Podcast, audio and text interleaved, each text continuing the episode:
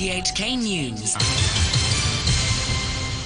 It's eleven o'clock. I'm Robert Kemp. Tonight's headlines: Jimmy Lai, Lee Cheuk-yan and Yeung Sum plead guilty to taking part in an unauthorised assembly in twenty nineteen.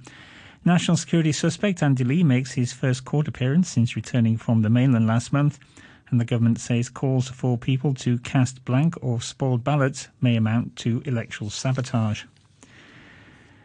Media tycoon Jimmy Lai, former lawmaker Lee Cheuk-yan and former Democratic Party chairman Yeung Sum have pleaded guilty to taking part in an unauthorised assembly in twenty nineteen.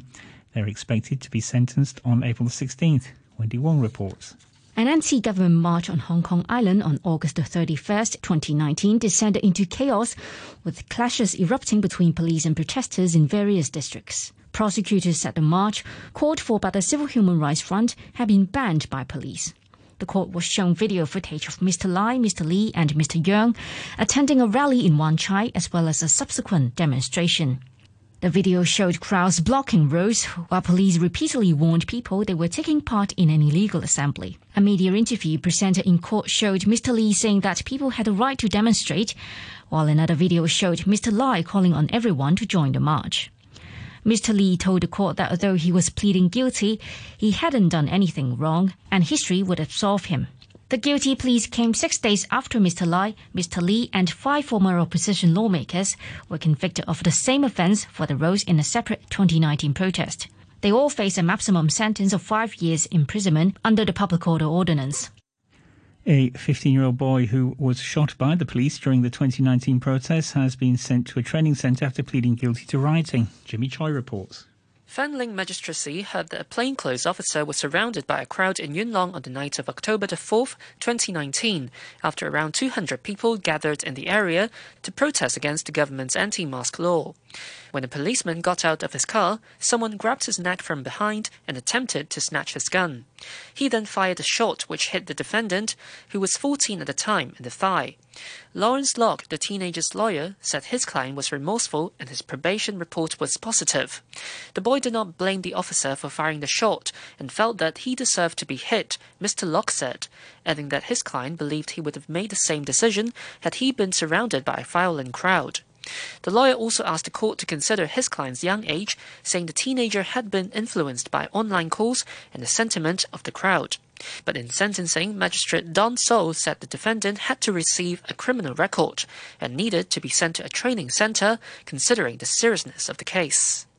Former mainland detainee Andy Lee has appeared in court to face national security charges. It's his first appearance since he was returned from Shenzhen. Vicky Wong reports. A convoy of police vans and motorcycles accompanied Andy Lee to West Kowloon Court after he completed his fourteen-day quarantine period. Supporters say he spent the time in a psychiatric hospital after serving a prison term in Shenzhen for illegally entering mainland waters. Prison authorities have not commented. Mister Lee faces charges of conspiring to collude with foreign forces and conspiring to assist an offender, as well as possession of ammunition without a licence. After the clerk read out the offences, the defendant, who appeared to be in good spirits, said he understood them. Lawrence Law for Mister Lee said his client was not applying for bail and would waive his right to regular reviews of the bail situation. Chief Magistrate Victor So adjourned the case to May the eighteenth for transfer to the High Court. The government has said that calling on people to boycott elections or cast blank votes could amount to electoral sabotage, as top officials floated the idea of a ban on such appeals. Both ideas have been mooted as potential forms of protest after Beijing's overhaul of Hong Kong's electoral system. Speaking at a LegCo meeting, the Constitutional Affairs Minister Eric Tsang said organising, promoting or appealing for such acts may amount to sabotage. Speaking through an interpreter, he said the law may have to change. As an individual, of course, you have the right to cast your vote or not. However, if someone is to organize or incite others to cast a blank vote or not to vote or to invalidate your vote uh, ballot paper, then to a certain extent it will be regarded as manipulating the election. You ask others to go to the polling station and you ask them to do so, then you may change the result of the election. You're tuned to R T H K. The time is just coming up to five minutes past eleven. However, veteran political scholar Ma Nock says calling for the casting of blank ballots is similar to other forms of electioneering. Chinese university academic says that's completely different to manipulation.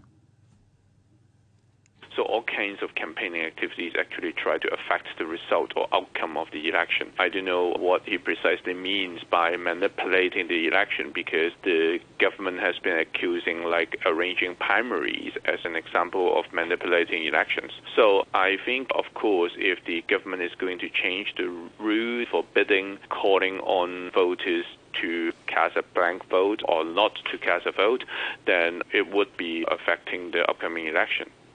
Professor Ma says the government should be motivating people to vote, not outlawing abstentions and protest voting. Researchers in Britain who examined the records of a quarter of a million patients in the United States have found that people who've had coronavirus were more likely to have a brain illness. Researchers from Oxford University discovered that most of the main illnesses affecting the brain, including psychosis, stroke and depression, were more common in people who had COVID nineteen in the previous six months. Professor Masoud Hussein is one of the study's authors. Being ill with COVID for some people would also make them psychologically distressed, rather than just the global effects of the pandemic alone. There's not much evidence that the virus itself damages the neurons. It can access the brain, but it seems to have effects on the immune system, cells in the brain, for example, and other non-neuronal cells. And of course, there can be remote effects because the virus increases the chances of having clots, which can also get to the brain and cause strokes. Health officials say they're worried that the coronavirus could be transmitting silently in Tuen Mun after two people were confirmed as having COVID nineteen and another tested preliminary positive. Two of them live in the same building. But Doctor Chuang Shuk-kwan from the Centre for Health Protection said they were still checking whether there was a link. We, we cannot find any exact uh, linkage between these three cases yet. For the two cases who are staying in the same building, one of them did not go out. So it is possible the, his uh, family member or, or friend who visited her during the incubation period um, may be a case. We are tracing whether they, if they are confirmed, whether there's any um, common exposure between, for example, a case and, and another case. Possible areas may be the nearby malls or the markets and so on. There were also six imported cases. Government advisor on the pandemic has urged health officials to cancel the S A R's order of AstraZeneca COVID nineteen vaccines amid concerns of a link between the shot and rare blood clots. Professor David Hoy said the European regulators were still looking into the matter and they've since come up with a link. He also noted that the drug maker had not applied for emergency use authorization in the S A R. The Chinese university academic said officials should look to order second-generation vaccines instead of buying the AstraZeneca jabs. For the AstraZeneca vaccine, the vaccine effectiveness against the South African strain is down to ten percent, and this is undesirable. We have enough vaccines for the whole of Hong Kong population at the moment. So I think at this stage, we don't have any urgent need to purchase a third vaccine. I think we should actually keep the resources and watch out for any new development. Agency bosses have suggested making vaccinations compulsory for domestic helpers before they fly in from the Philippines, as some experts call for a ban on all arrivals from the country. Francis Sitt reports. University of Hong Kong microbiologist Ho Park Lung said Hong Kong should ban all flights from countries such as the Philippines and India, the source of many of the S A R's imported cases. He said a ban is needed to keep COVID nineteen variants out. But Teresa Liu from the Association of Hong Kong Manpower Agencies said this would have a huge impact on families who urgently need helpers. She said many domestic helpers have seen their flights to Hong Kong cancelled amid a rise in imported cases. She said her group would ask Philippine authorities authorities whether helpers could get priority for inoculation. Betty Yong, who chairs the employers of Overseas Domestic Helpers Association, agreed that vaccination would protect helpers. But Doctor Ho expressed reservations, pointing to limited vaccine supplies in the Philippines. Research Group has expressed concern at reports that the government is considering restricting access to information in the land registry. Journalist groups have already complained about limits on access to the company registry, which they say will make it harder to identify the directors of business. The library research community says any such changes to the land registry would hamper its studies of land and housing policy. Brian Wong is a member of the group. The kind of information would be very important for us to verify the data we've obtained from various sources. And this would help us to arrive in a very solid conclusion. But without this kind of verification, then our argument would be much weaker, and the civil society and also the research group would, would lose a very valuable tool into arguing for improvement into land and uh, housing policies. R T H K says it will not receive any awards while a review of the public broadcaster's operations is underway. This comes amid reports that the Human Rights Press Awards, or H R P A, had notified this year's winners via email, including R T H K staff. Last week, R T H K management said it was reviewing the mechanism for nominating programmes for awards and would withdraw all of the station's current entries.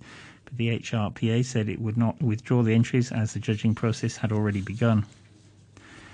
Thousands of Hong Kongers packed beaches, hiking trails and outlying islands over the sunny eastern Qingming holidays. But as most of us returned to work today, one legacy of the long weekend remained. Photos posted online showed large piles of rubbish littering various scenic spots.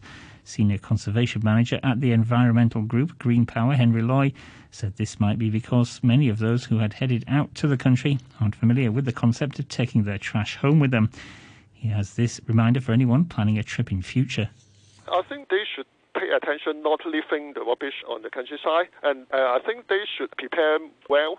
Maybe they take some food without package to the countryside, and maybe also prepare waterproof bag. When there is rubbish, they can keep it in the bag and take it back to the urban area to, to live.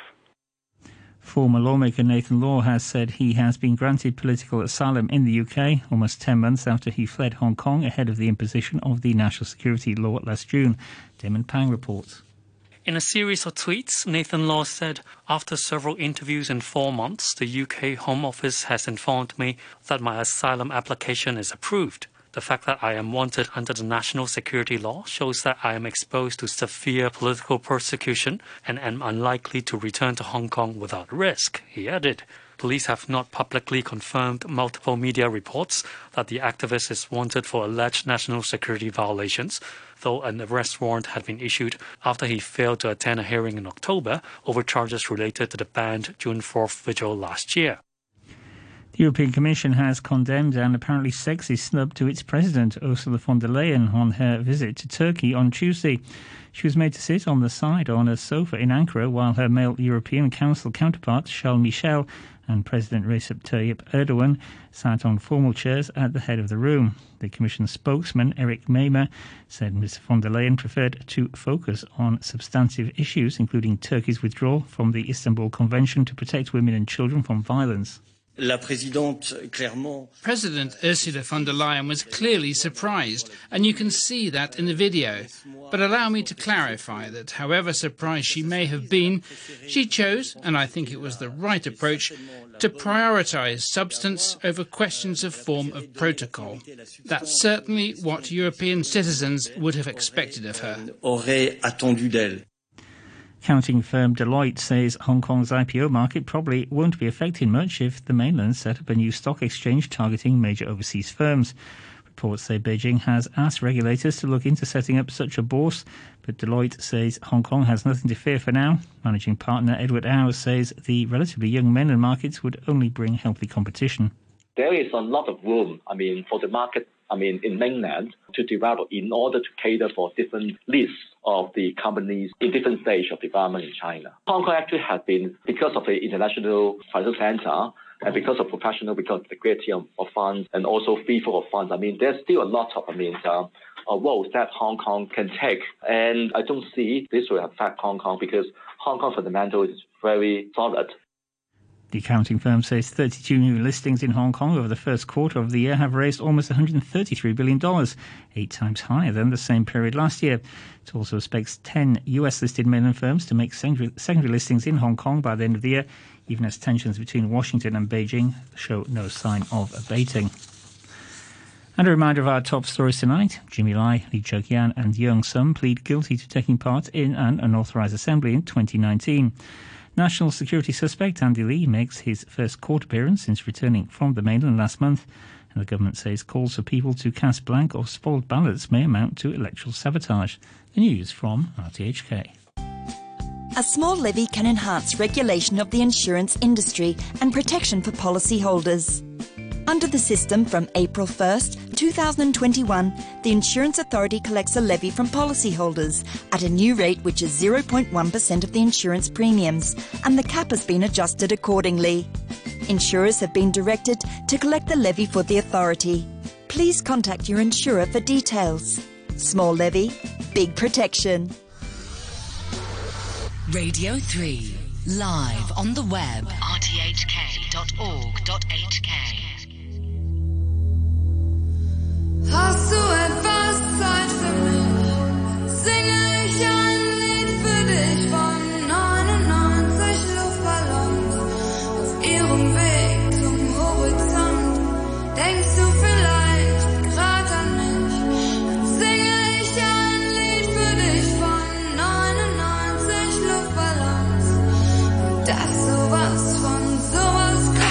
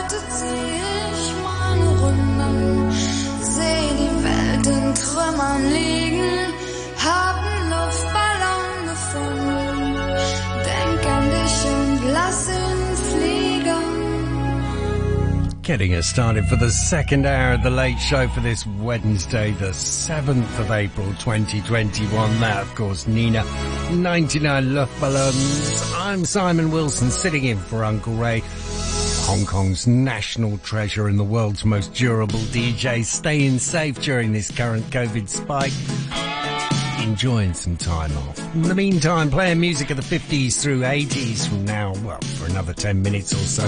Then we're going to slow things down with assorted ballads and easy listening all the way through till one. Here's now is Queen. I want to break free.